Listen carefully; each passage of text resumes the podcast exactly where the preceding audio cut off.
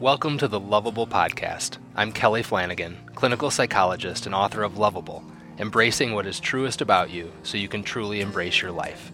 In this podcast, I'm walking with you each week for one year through Lovable's companion book, The Year of Listening, Loving, and Living. This companion book is currently available nowhere else, so I hope you'll join us on this journey as together we recognize, reveal, and resurrect your truest, worthiest, most lovable self. Can't shake these lies, they keep running around in my head. But what if I saw me the way that you see me? What if I believed it was true? What if I traded this shame and self hatred for a chance at believing Welcome to the 37th episode of the Lovable Podcast. If you are tuning in for the first time, you could not be tuning in at a better time because this week we're going to be jumping into the next season of this year of listening, loving, and living. We're shifting our focus from revealing our true self and cultivating belonging to resurrecting our true self and cultivating our passion and purpose in this life. But first, let's make sure you've got a copy of my free ebook about marriage. It is called The Marriage Manifesto Turning Your World Upside Down. It argues that the most rebellious thing you can do in this world is to get married and live that marriage the way it was intended to be lived. Not as an end unto itself, but as a, a place where the, the two people come together to encourage each other, help each other discover their passions, and then encourage each other to, to go out into the world to practice those passions. So you can get that at my website, drkellyflanagan.com. That's drkellyflanagan.com. And sign up at the top of the right sidebar. You'll get the ebook right away and have an opportunity to sign up for my mailing list. And if you do that each week, you're going to get one email on Wednesday mornings with a link to this podcast and to my every other week blog post. Also, the comprehensive study experience for Lovable is almost ready, and I'm going to be giving it to you for free. So make sure you're signed up for that mailing list so you don't miss it. And last but not least, when you sign up, you'll also get a free sample of Lovable. Um, but of course, if you want more than just a sample of Lovable, you can go to lovableTheBook.com. That's lovableTheBook.com to find out all about it. You can get it wherever you like to buy books, and it's available in paperback, digital, and audio. All right, so that is it. Let's get into the months of living the months of clarity about why we are here and what we are here to do. As always, thanks for listening in. Hello, Facebook Live. Welcome to week 36 of the year of listening, loving, and living, which is entitled Why Wanting is the Way to Truly Living.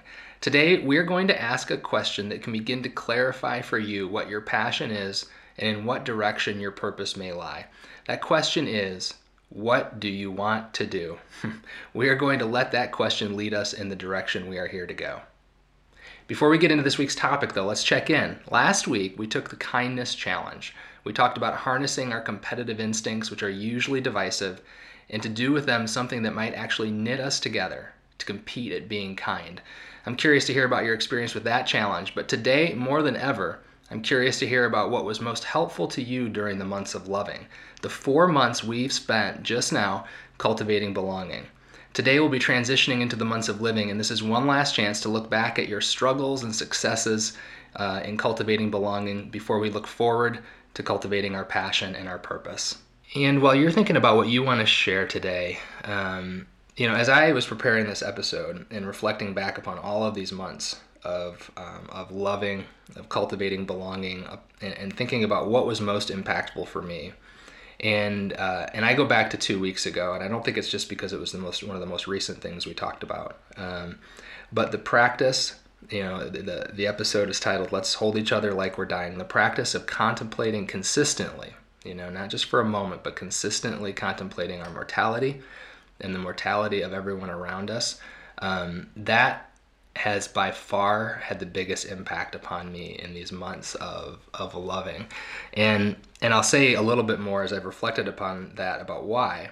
Um, and it does have to do with the way that these three things that we've been talking about worthiness, belonging, and purpose fit together.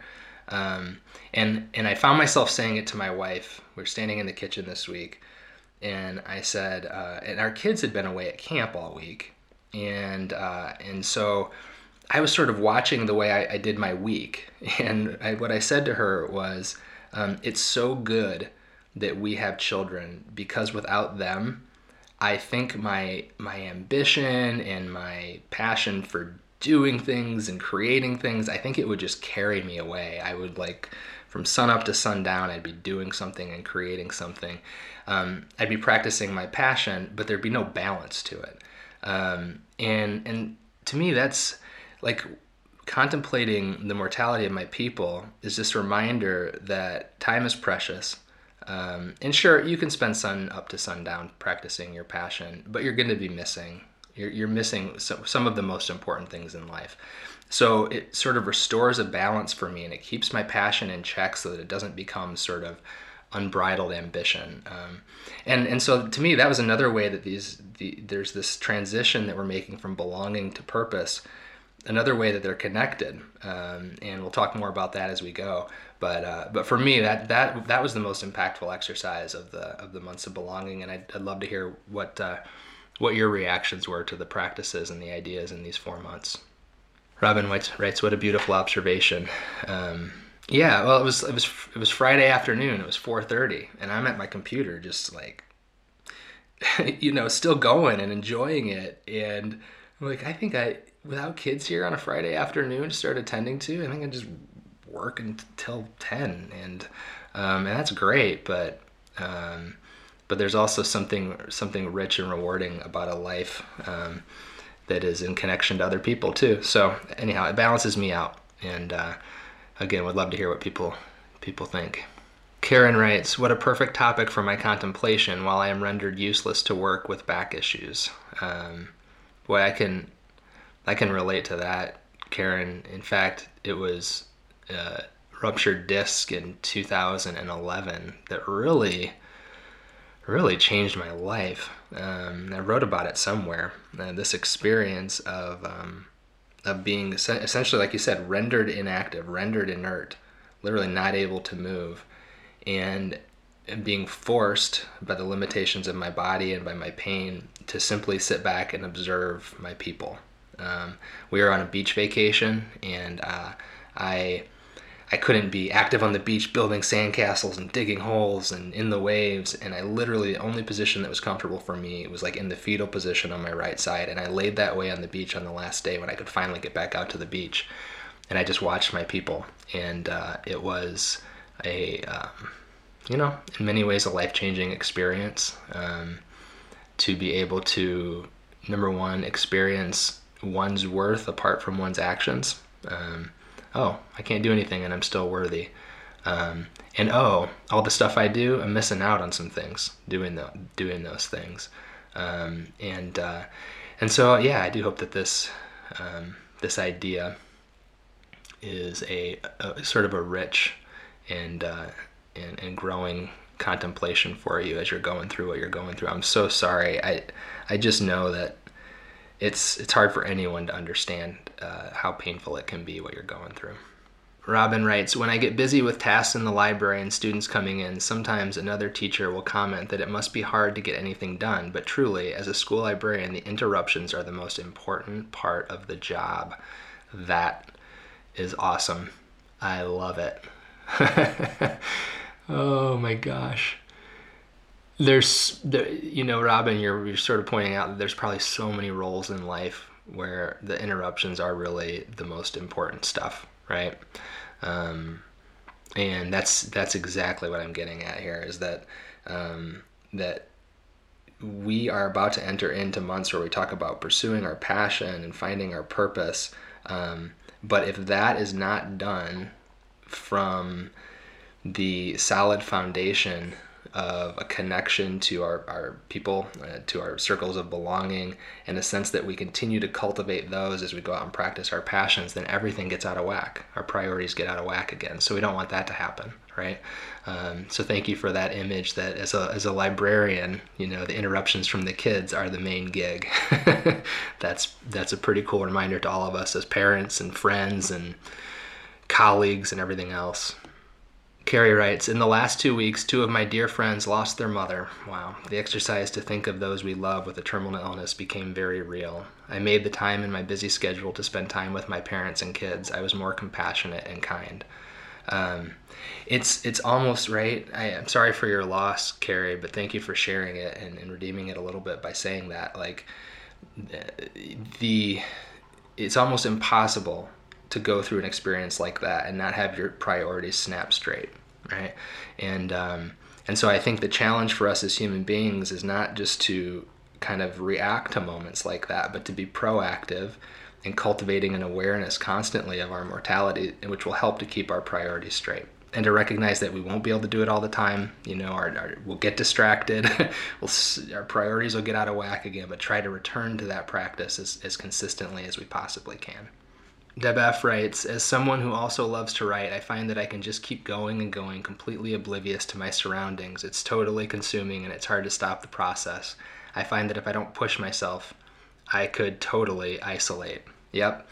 There's a there's a really there's a poem I think in Mary Oliver's most recent book where she says, um, "Hey, if I show up late, celebrate with me that I was that I was being creative, and if I don't show up at all, really celebrate with me."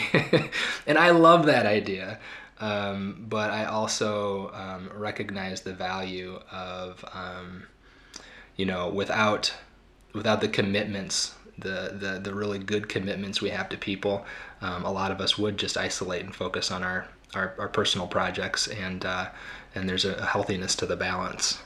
Borska writes, It is challenging to embrace this balance when in your work culture there is a pressure to be overly busy and constantly work. This is true in the academic context. It is especially true in the academic context. There's this sort of myth going around that, you know, professors in the ivory tower just sort of have this this cush life, but as the husband of a of a college professor um, for uh, more than a decade, I can tell you the, the, the mantra publisher perish is very real. I mean, think about that. Um, we're talking about trying to contemplate our human mortality um, in order to get our priorities straight. And, and in academia, that is sort of twisted into contemplate your career mortality, and you need to work harder to avoid the death of it. Um, and uh, yeah, and things can get really out of whack. Um, I mean, I think many of you know our story. My wife ultimately chose to exit that that culture and uh, um, to to pick up a different thread in her career um, because she was she was burning out. She was fried and uh, and wanted to get her priorities straight again. So anyhow, um, it's so true. And uh, and work work culture does not benefit from you having your priorities straight for the most part. If we can find healthy places of work and places of employment where that balance is encouraged we should we should value them. Um, but if we don't if we don't have that, um, we should certainly push back against it. Brenda writes, I expected the months of loving to be going and doing for and with others. Instead, it's been lots of aloneness and forced reflection about mortality, priorities, and delayed passion, ambitions, a teaching, interjection, intervention, interruption. Can I say that again, Brenda? A teaching, interjection, intervention, interruption. Laugh out loud. It's been a very different but great version of loving myself and my immediate family. Um, that is really beautiful, Brenda. I know that you've been through a lot of limitations during these months of loving. Um, and, you know, in a way, maybe those limitations have been as, as conducive to broadening your experience of belonging as anything. Um, you know, I remember, uh, I remember it was years ago. I got paired up with this really wonderful mentor who was a very successful and accomplished man. And uh, in our first meeting, I met with him and I asked him if you have one piece of advice for me in my life right now, um, what is it? And he gave me the exact opposite of the advice that I thought I was going to get. He said, uh, he said, Kelly, uh, don't don't spend your time trying to save the world right now. Um, once your kids are grown and gone, there will be plenty of time for saving the world. And if there isn't, you've got bigger problems. Um, and uh, and that just stuck with me and it's it's it helped me to to reprioritize and to find that balance between belonging and passion um, but I always end up getting out of whack and it, I have to rely on my kids and my my care for them to, to sort of bring me back into into into whack if that's a if that's a phrase Caitlin writes, absolutely. I think nurturing your kids is saving the world, one little piece of the world at a time. Um, yeah, I think that's I think that yeah, Caitlin. I think it's how we sort of multiply our energies, right? Um, if we can do a good job of loving our kids, helping them learn how to love themselves, identify who they are, go out and and be who they are in the world, um, well, if I've got three kids, then I've, I've multiplied my energies by three. Um, and so, uh, yeah, thanks for that affirmation. It's it definitely has straightened out the priorities. And, and you know, this focus on um, on our places of belonging being something that balances out, tempers our pursuit of our passion a little bit, keeps our priorities straight as we do that.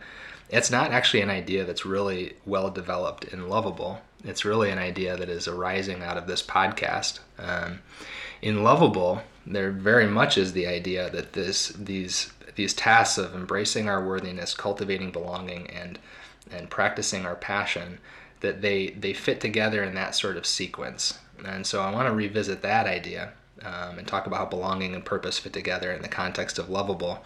Um, and, and say that this this idea that we're developing here is just an additional idea about how belonging and purpose fit together. But you know, the idea in lovable is that we end up trying to build places of belonging and pursue a passion in order to feel good enough. Um, we, we, we seek a sense of worthiness from our relationships and our accomplishments. And so we first have to do the very, very foundational work of embracing our worthiness so that our places of belonging aren't a pursuit of or a seeking of a sense of worthiness, but more an expression of our sense of worthiness. Um, and so that's what this that's what we've been doing so far in this year of listening, loving, and living was um, practicing in very practical ways ways of embracing our worthiness, so that we could then go reveal our true self, our sense of worthiness to people, and watch our circles of belonging begin to aggregate. So that's the idea. And now the idea is, and the idea developed in Lovable, is that we really need we need our people as we begin to contemplate our passions and what we want to, what purpose we want to pursue in our lives, we need our people. Um, they're the ones who help us clarify our passions because they see us clearly. Um, they're the ones who provide us opportunities for conversation about our passions and what we want to do in the world. They're the people who encourage us to pursue our passions. So, our circles of belonging are really essential um, to this idea of cultivating not really cultivating, but identifying our passions and pursuing our purpose. Um, so that's the idea in Lovable. That's why they fit together the way that they do. But I think this additional idea is really valuable that once you're now pursuing your passions and your purpose, your priorities can get really out of whack because it's so much fun. Um, it's it's it's something you really enjoy, you believe in, you love doing, and uh, and so it's important that we continue to keep that focus on our people so that our, our pursuit of our passion is balanced out by um, healthy priorities in our relationship. So I think there's multiple reasons that belonging and, and, passion and purpose fit together the way that they do. And, uh, and now we are going to get into um, we are going to get into the months of living, the months of um, of pursuing the things we're passionate about, practicing them in the world until we begin to get a clear sense of what we're here to do, what our purpose is, um, and how it all fits together. So we're going to make that transition right now. So as we begin these uh, these months of living, um, the the, the readings that we're going to be getting into, particularly here at first in these months of living, they begin to parallel again closely. Um, the the content from Lovable, and I think it helps to have that context and understand what the parallels are. Um, and so I, would like to take a moment just to read an excerpt from Lovable today, and uh, and sort of give you the context for today's reading. From page 177 of the paperback of Lovable, um, it's about two pages into chapter 23, uh, and this is the context. The third act of life like the third act of any good story, is the part of your story in which the great dramatic question of your life finds some resolution. In life, that question is, Why am I here? Yet in life, resolution doesn't mean conclusion, it means clarity.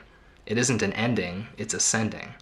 It is where you seize the opportunity, the one that's always been in front of you, though perhaps you haven't known it, to craft a life revolving around something other than what you are good at doing or what other people tell you you should be doing. It's an opportunity to start listening to the voice of grace inside you and the voices of grace around you, the people you belong to, the voices who want to see you do what you've always wanted to do with your life. So your third act doesn't begin with a skill, it begins with a little one inside of you who has a passion. So this transition to um, clarifying what our passions are very much harkens back to a lot of the work in the months of, of listening and embracing our worthiness, where we are trying to get reconnected with that little kid within us um, and embrace him or her. Um, well, now we're saying, okay, speak to us. What have you always wanted to do? Um, what uh, what can I learn from you about what you love, what you enjoy, what is fun to you, and how can I begin to to live a life centered around that? So um, that's sort of the context as we begin to get into this week's reading. So here we go, uh, the months of living, part three, living, identity resurrection. Many persons have a wrong idea about what constitutes true happiness. It is not attained through self gratification, but through fidelity to a worthy purpose. Helen Keller. Chapter 36 Why Wanting is the Way to Truly Living. It's a Saturday morning in early December, which means I'm sitting at the kitchen table with the kids, a cup of coffee, numerous toy catalogs, and a discussion about all the Christmas gifts they want. I'm annoyed by all the asking. It seems a little materialistic. So I decide to rain on their parade. I ask, which month do you like better, December or January? And of course, they all scream, December! So I ask, most of December you don't have any new gifts, but in January you have all your new toys. If the gifts are so great, why do you like December more? They roll their eyes and ignore me, and the stream of requests begin to flow again. As I listen, though, the stream of requests is my answer. What makes December so joyful for kids? They are given the freedom to want and to ask. You see, from an early age, we get taught not to ask. I do it to my children. Usually, when the asking piles up, can you reach this for me? Can I have more ice cream? Will you read me one more book? When can we play video games? Can we go to the toy aisle? I subtly discourage the asking with quiet sighs or my own eye rolls, or by getting up slowly and dramatically to grant the request. As children, we learn our wanting is a burden. School is organized around doing what you're told and suppressing what you want. It's all about raised hands and hall passes and a red stoplight in the lunchroom. The whole structure is designed to keep a kid from talking, wanting, and asking. Thank you, teachers who quietly subvert this. As children, we learn our asking is forbidden. So, as adults, the joy of asking is replaced by a feeling of guilt. We feel guilty asking for raises, asking our spouse to help around the house, asking a waiter to take back the wrong order, or asking the person with an overflowing cart of groceries if we can move ahead of them with our single carton of milk. We even feel guilty asking for help. Most clients arrive in therapy saying, I shouldn't need help like this. As adults, our wants get buried beneath a mountain of guilt and shame and frustration. We need to unearth them again. And when we do, we're going to discover our silenced requests are actually buried treasures. How can I be so sure? Because when we quit forbidding and start encouraging our children to fully want, the things they want are utterly beautiful. In September, Aiden asked if he could continue his annual birthday tradition. Every year, in lieu of presents, he asks his friends to bring bags of food for the local food pantry. Every year, we take a picture of the kids standing amongst a pile of food for hungry people. Every year in the photo, the kids' faces are plastered with joy. Aiden wants beautiful things. In October, Caitlin asked if she could cut out, color, and deliver invitations for her friends to donate to the local food bank so that disadvantaged families would have something to eat for Thanksgiving dinner. When we finally dropped the invitations into her friends' backpacks at school, her smile finally stretched from ear to ear. Caitlin wants beautiful things. In November, during the week before Thanksgiving, my kids went to a friend's house and packed lunches for the children in their school who wouldn't have access to their free school lunches over the week long break. Quinn said he saw a kid carrying one of the lunches. He said it was the best part of his day. Quinn wants beautiful things. In the first weeks of December, my kids went shopping for Christmas gifts for the less fortunate children in their school. They bought basic items like shirts and coats and hats and gloves. While shopping, they used their own money to buy materials to create Christmas gifts for each other. Kids want beautiful things. So do adults when we give ourselves permission to want again. So do adults when we become like children again. At Christmas time, kids are joyful because we are giving them permission to be their truest selves, and they teach us something about ourselves and about joy. Our wants aren't ultimately bad or selfish. Our wants, in the end, reveal the depths of love within us. We must plumb those depths. And then, when we discover all the good and beautiful things we want, just waiting for a voice to make them real, we must start asking. You have things you've always wanted to do with your life, ways you've wanted to spend your days, passions you've wanted to practice, hobbies you've wanted to make a habit of, love you've wanted to spread in the form of a vocation, care you've wanted to give in the form of a calling. The things we want most are not ultimately material things, but purposeful things, patterns of living that feel meaningful. They are the deepest wishes of your truest self. You've recognized who you truly are. You've revealed who you truly are. Now, finally, it is time to resurrect your truest self in your daily life. So, that is the reading uh, for the first week of the months of living, of these months of resurrecting our truest self, um, of, of resurrecting that part of us that desires beautiful things, um, that wants good things um, for, um, for the world, um, that wants good things for our lives. Um, I, I remember the first time this concept was presented to me. I was, it was actually probably three weeks into blogging back in 2012. Um, and I was at a small sort of private retreat where an author uh, named Donald Miller was speaking, and he was telling a story about being in prayer one day. And he said he was praying the same prayer he'd been praying to God for years. He said, uh, "God, what do you want me to do?" And uh, and for the first time, he said in um, in his whole life, God actually here I actually heard God respond, and uh, God's answer was, um, "I don't know, Don. What do you want to do?" and he said, no, no, no, no, no. God, what? Well, I got your attention. What do you want me to do? And God spoke to him again and said, I don't know, Don. What do you want to do? Um, and to me, this is this is one of the greatest moments of faith. To trust, um, particularly for people of faith, that the good news is so good that that um, the thing we're here to do is the thing we've also been created to enjoy. Um, it doesn't mean it won't be hard. It doesn't mean there won't be setbacks. It doesn't mean there won't be suffering along the way and crosses to pick up and carry. But that fundamentally, um, we have been wired to enjoy doing something, and that's the thing we're here to do. That's the good. It's that good. Um, and uh, and Donald Miller was sort of discovering that in that spiritual experience that day. And I think for me, it opened my eyes to to a reality that I've um, over the course of years become to, to trust as much as anything else. So um, I'm asking you um, to sort of step into that faith in these months of living that um, that yeah, actually you're the thing you're here to do is something you actually um, feel very um, joyful about doing, something that makes you feel vibrant and alive. Um, and uh, and it's the, the, the news about your life is that good. Brenda writes, This reading is so beautiful. Well, th- thank you, Brenda. Um, I think the idea is beautiful. It's not my idea. Um, I'm, I'm passing it along to you as I think that story just illustrates. And I'd be cu- you know, curious to hear your reactions to that idea. Um, does that news seem too good to be true? Are there ways that you've already witnessed that, that reality, that truth in your life and in others' lives, um, where the things that you want are, are good and beautiful and that you enjoy them? Um, what uh, what what hits you about this reading? What stands out?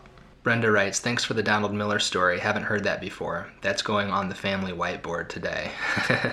yeah, I've never seen him write about it anywhere. And, um, you know, the interesting thing about that is that, you know, kind of looking at the trajectory of his career, he actually went from uh, probably that was a, you know, an impetus for him moving out of actually a career that was focused entirely on writing and being an author and into a career as a business person. Um, and uh, and so yeah, uh, it's a it's a dangerous question in the sense of if we if we think of our lives getting shaken up and and change is happening and um, and things getting resurrected, uh, it's sort of a, it's a provocative question we have to ask.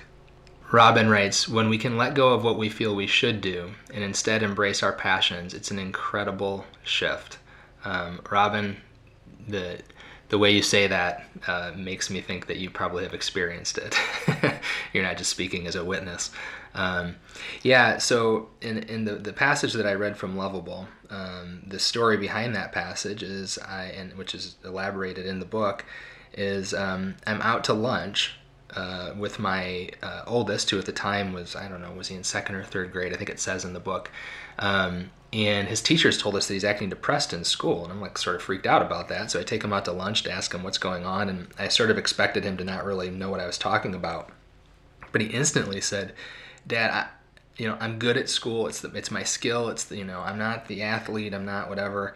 And i'm afraid i'm going to disappoint people by not doing my skill well enough. Um, and my response to him was i you know i actually don't think um, you know i don't think god gives us our skills uh, I think we get those by accident. Uh, I think uh, we are given our passions, and uh, my my response to him was, I think you have a passion for learning.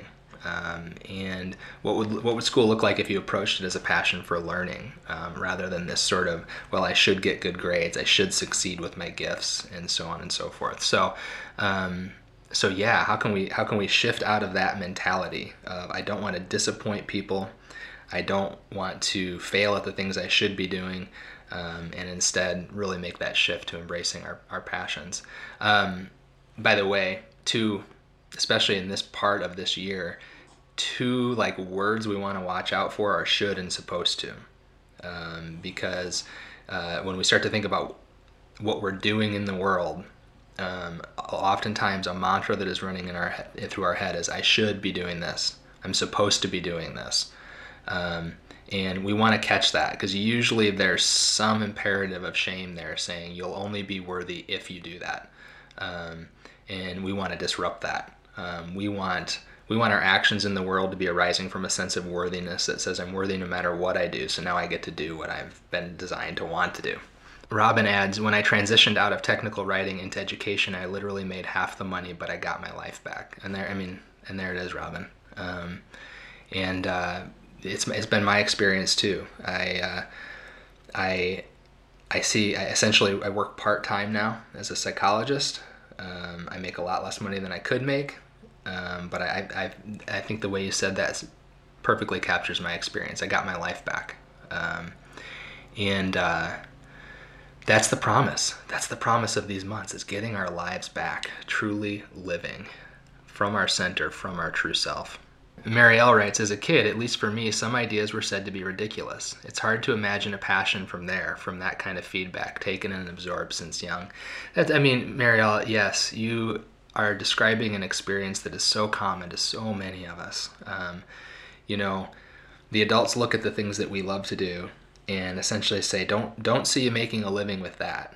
Right? I mean, as a parent, it's understandable. As a parent, one of your main jobs is to uh, to to raise an independent individual, right? And so when you see a kid who has a passion that doesn't look like it can be monetized, parents sort of freak out and start to discourage it. And um, and we need to be aware of the ways we've been affected by those messages. Um, you know, my oldest came to us just about a year ago and said, "I think I know what I want to be when I grow up," and I was like, "Oh my gosh, this is going to be interesting." And he said, "I think I want to be a stand-up comedian," and I'm like.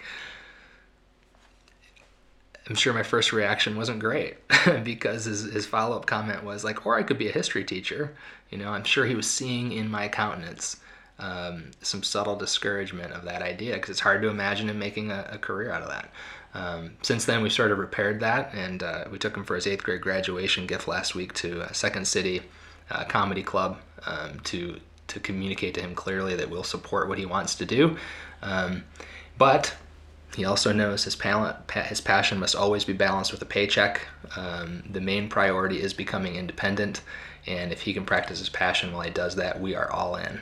Borska writes, Yes, we need to believe that we don't need to save the world, and through our passions and authentic self, we have plenty of opportunities to give enough to our family and friends. Basically, that we are enough.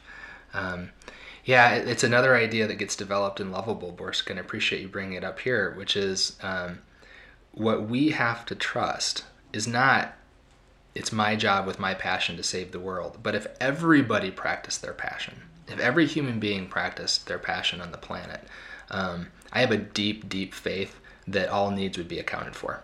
Um, without anybody having to overextend themselves, burn out, become a workaholic, any of that. Um, and so we have our, you know, our our calling is to practice our passion and encourage others to practice theirs. Um, and that beyond that, we do not want to take too much responsibility for saving everything. Marie writes, when wanting and therefore the asking has been long suppressed, the little one is going to have a long moment of thinking, silence to ponder. That's right. Yeah, I don't expect. I mean, let's think about this. This week, we're going to start talking about this, um, but uh, this is a this process is going to play out over the course of the next four months. Okay, so no pressure to sort of get this all sorted out at once and immediately feel comfortable wanting things again. In fact, next week's um, reading is uh, addresses what will often happen when you start to give the little one within you permission to want again. usually the first reaction that I encounter is, I got nothing. I'm not hearing anything. I don't know what I want to do.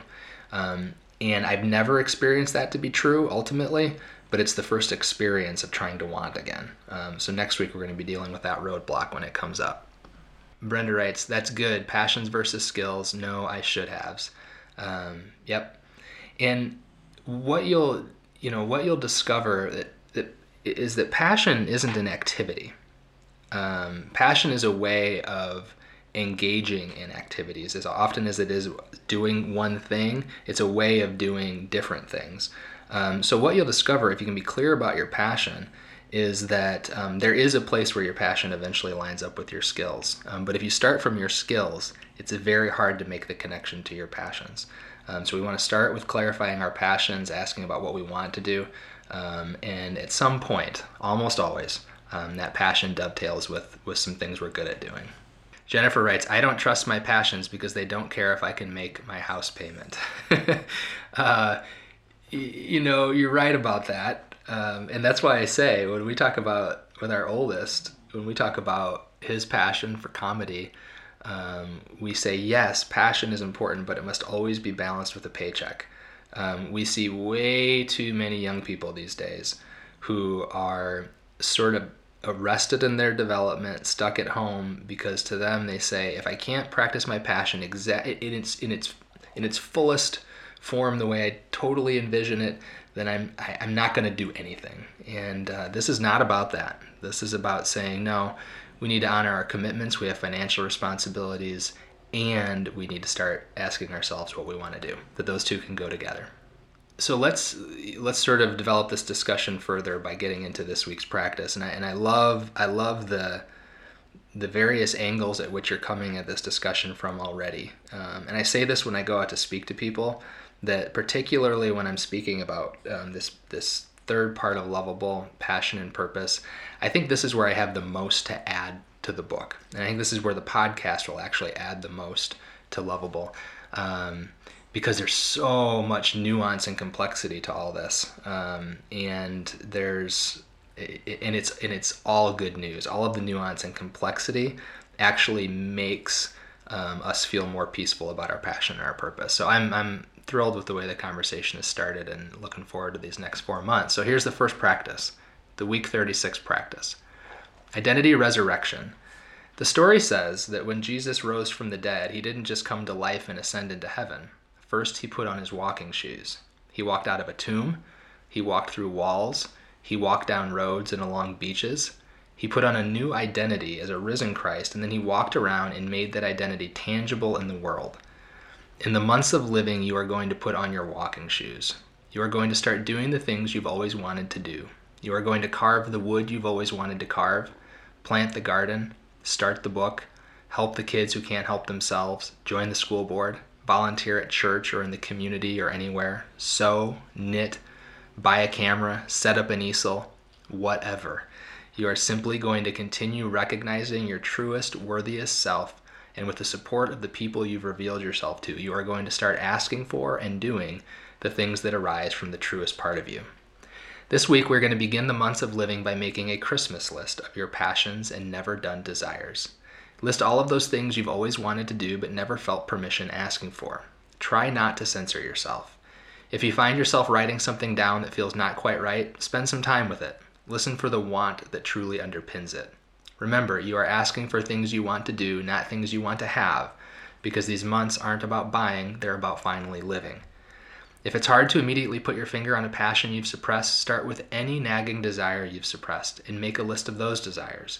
Is it reaching out to an old friend, visiting a cemetery to decorate the grave of a loved one, traveling to your hometown, telling someone you love them, going for a walk? Make your list of unlived wants. Then do one.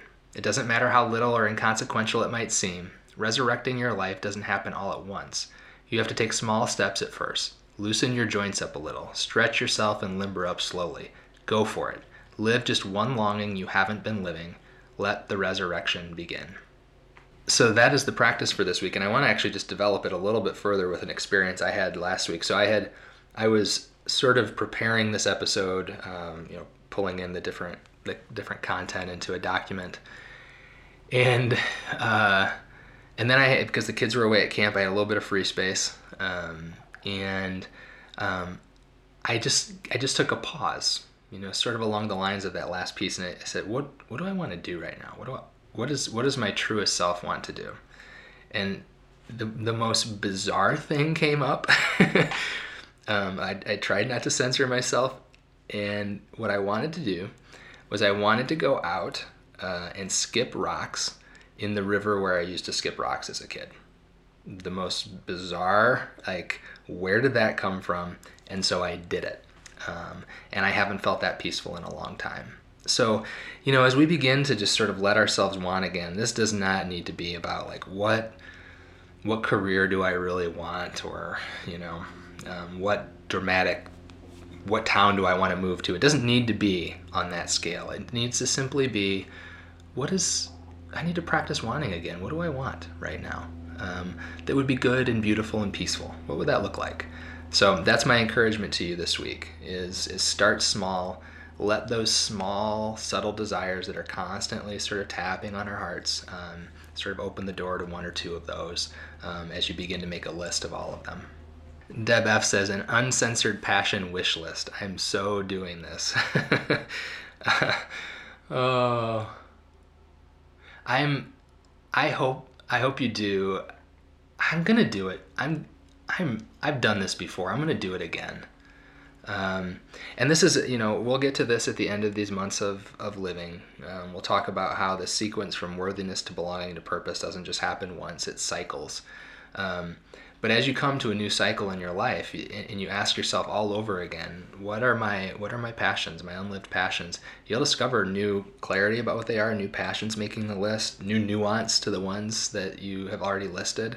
Um, and I do think it's time for me to do it again too. I'm eager to see what comes up and a little bit nervous about what might come up because I like things how they are right now. Robin writes, I am living in this resurrection of desire right now. I'm in California visiting my adult child who I placed for adoption at birth. I followed my heart, which had been whispering to me for years, to find them. So one day I did, and it is beautiful, more beautiful than I ever imagined. Um, Robin, you are doing it. You're doing it. Uh, Robin, you you asked yourself, is this the career I'm truly passionate about? And the answer was no.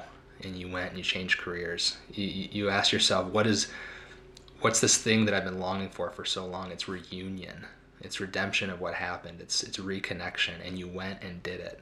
Um, you are not shying away from the resurrection, and it's a, a, beautiful, a beautiful example to all of us and an inspiration to us. I think.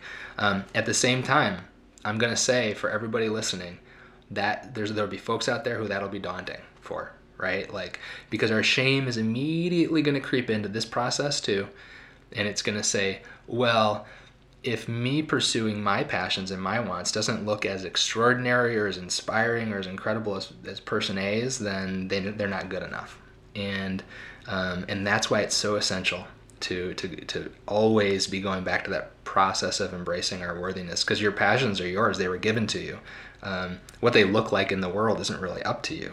Um, what is up to you is identifying them and being faithful to them and practicing them, and whatever that looks like is fine because you're worthy. doesn't have to doesn't have to be extraordinary. Doesn't have to be inspiring. It just gets to be you. Um, that's the really good news. Robin adds, it only took 10 years of therapy. that is such a, a, grace for all of us. Um, like, yeah, you know, if you start to feel like, oh my gosh, um, I don't know if I have the courage to follow my passions. Well, identify them, give yourself 10 years of therapy, um, and I bet by the end of it, um, you'll be doing it. So um, that's, that's good stuff, Robin. Thanks for that, Grace. Sashi writes, I already know what's going to be on the top of the list. Um, that's awesome, Sashi. And that the experiences will range. Like um, for some of us, when we give ourselves that permission, um, we, we, we already know. You know, we talked a couple weeks ago about the secrets we keep from ourselves. Um, our passions are one of those secrets. There's something we know we've been wanting to do. We just haven't given ourselves permission to pay attention to it. So for some of us, yeah, that passion will jump right out. Um, for others of us, it might be that other experience of like I'm coming up with nothing. But but but give it give it your attention this week um, and see what happens. Trias writes, when priority cuts off pursuit, sometimes you come to this place, as I was a couple summers past, kayak, skydiving, etc. Things I wanted for me, the life being life, greater priorities came my way, struggling to avoid depression as my pursuit is stifled. This is a really important um, thing to share with us, Trias, because a, a lot of people, a lot of people are going to feel exactly what you're feeling. It's going to feel frustrating. Um, and this this is what I'd suggest, um, and we're going to be talking more about that in these months. Um, that like if you if, if I if I was sitting down in a, a room with you and you were telling me all my passions have been stifled by my life and my priorities and all my obligations, um, I would I would take the things just the first two things that you mentioned, kayaking and skydiving, and I'd say, it sounds to me like you are confusing activities with passions. Um, and what if your passion wasn't kayaking specifically or skydiving, but your passion was adventure and risk? What would it look like to start to work that passion into your everyday pursuits? Um, what would it look like to invite that passion to make itself known? How, to, to begin to live your day to day life more as an adventure um, and more as a challenge? What would that look like? Um, there might be a way to transform your life from the inside out by practicing that passion. So that this idea that if I can't, if I think my passion is something I want to do, and I, I, I can't do that thing, right? Um, then I can't practice my passion. Um, I believe very strongly that everyone can practice their passion in almost any given situation, um, in almost any activity. And so we want to identify the passion that is deeper than an activity passion that is sort of given rise to by an activity. Um, and so that, that's a, a, way to think about it more broadly and to begin to, to, to loosen up some of that frustration, Trieste. And we'll love to hear as these months go forward what that looks like for you. Marielle writes, How does one differentiate passion from impulse? What a great question. Um, my first response to that is that actually a passion is usually something um, that feels the opposite of impulsive. A passion is something that sort of wells up in us, and we say, "I really want to do that." Oh, but that's I'm not so sure about that. It does. It's not very productive. It's uh, I'm not sure how that fits into what where I'm wanting to head with this day or my life or whatever. And so we sort of push it down, and then a month later it's back, and we push it down again, and a month later it's back, and we push it down again um, that you've you've connected with a passion when you've connected with this thing you want that just won't go away. Um, and uh, impulses tend to be more one-off experiences. Impulses tend to be things that we um, uh, there's not a lot of complexity to our thought and our desiring of them. Um, it's a, it's a sort of a thoughtless act that we do. Um, whereas practicing a passion is a very thoughtful pursuit. Um, it's usually not a one off experience, it's usually begins to, to reveal a path for us. Um, so I think that they are sort of opposite in a way. And uh, to the extent to which we sort of confuse those two words, things we're passionate about and things we do impulsively, we, we do want to disentangle those words. I hope that helps a little bit. And if others have thoughts, I'd love to hear them. Deb F writes, I would think impulse would eventually um, wear itself out, is I think what you meant to say. Um, yeah, yeah. Um, impulse isn't sustainable, right? you might say, well, every night at five o'clock, I have an impulse to have a glass of wine. That must be a, you know, that must be a passion of mine because it keeps coming back. Um, yeah, well, impulses typically wear you out. They, they aren't sustainable over the long haul. They don't make your life richer, um, more beautiful. Um, they don't increase a sense of goodness and um, and wholeness to your life. They sort of do the opposite. Whereas passions are um, way, things that we live sustainably um, and things that increase a sense of depth, richness, and meaning in our lives. So I, I think that's a very good distinction, Deb. Triest adds, I would think an impulse passes in time, but passions keep nagging. Yeah, that's I think that's a that's a pretty clear distinction. Um, and when an impulse becomes habitual, you know usually it's an addiction. So and and usually it's not so hard it's it's not easy to confuse addictions and passions. Those are pretty different things. So um, so yeah an impulse either passes or if it becomes habitual it becomes an addiction. Whereas a passion practice regularly becomes a sense a sense of purpose. So they end up in very different places. Okay, everybody, what a really what a great start to the months of living. Your energy and enthusiasm and fearlessness is uh, is just so encouraging. Um, next week, we'll go a step further with these ideas, as I said earlier, by dealing with whatever confusion or uncertainty might have arisen in the middle of this exercise. So, if it becomes a frustrating week for you, don't worry. Tune in next week. We're going to talk about that. It'll be week 37 of the year of listening, loving, and living, which is entitled When You Think You Don't Know How You Want to Live. Until then, remember, you are lovable, so that all that's left to do is live from that truth. Thanks again for joining us on the Loveable Podcast. Remember, this companion book can stand on its own, but it stands a little taller and a little stronger on the shoulders of Loveable. So if you have not picked up a copy of Loveable yet, it is available wherever books are sold, and you can get it in paperback, digital, or audio format. If you'd like to simply download a sample of Loveable, you can go to my website, drkellyflanagan.com. That's drkellyflanagan.com. In the right sidebar, Sign up to receive my blog post by email, and you will immediately receive a free sample of Loveable and a free copy of my ebook, The Marriage Manifesto. The music for the Loveable podcast is courtesy of Ellie Holcomb and is entitled Wonderfully Made from her album Red Sea Road. Until next week, friends, remember, you are lovable.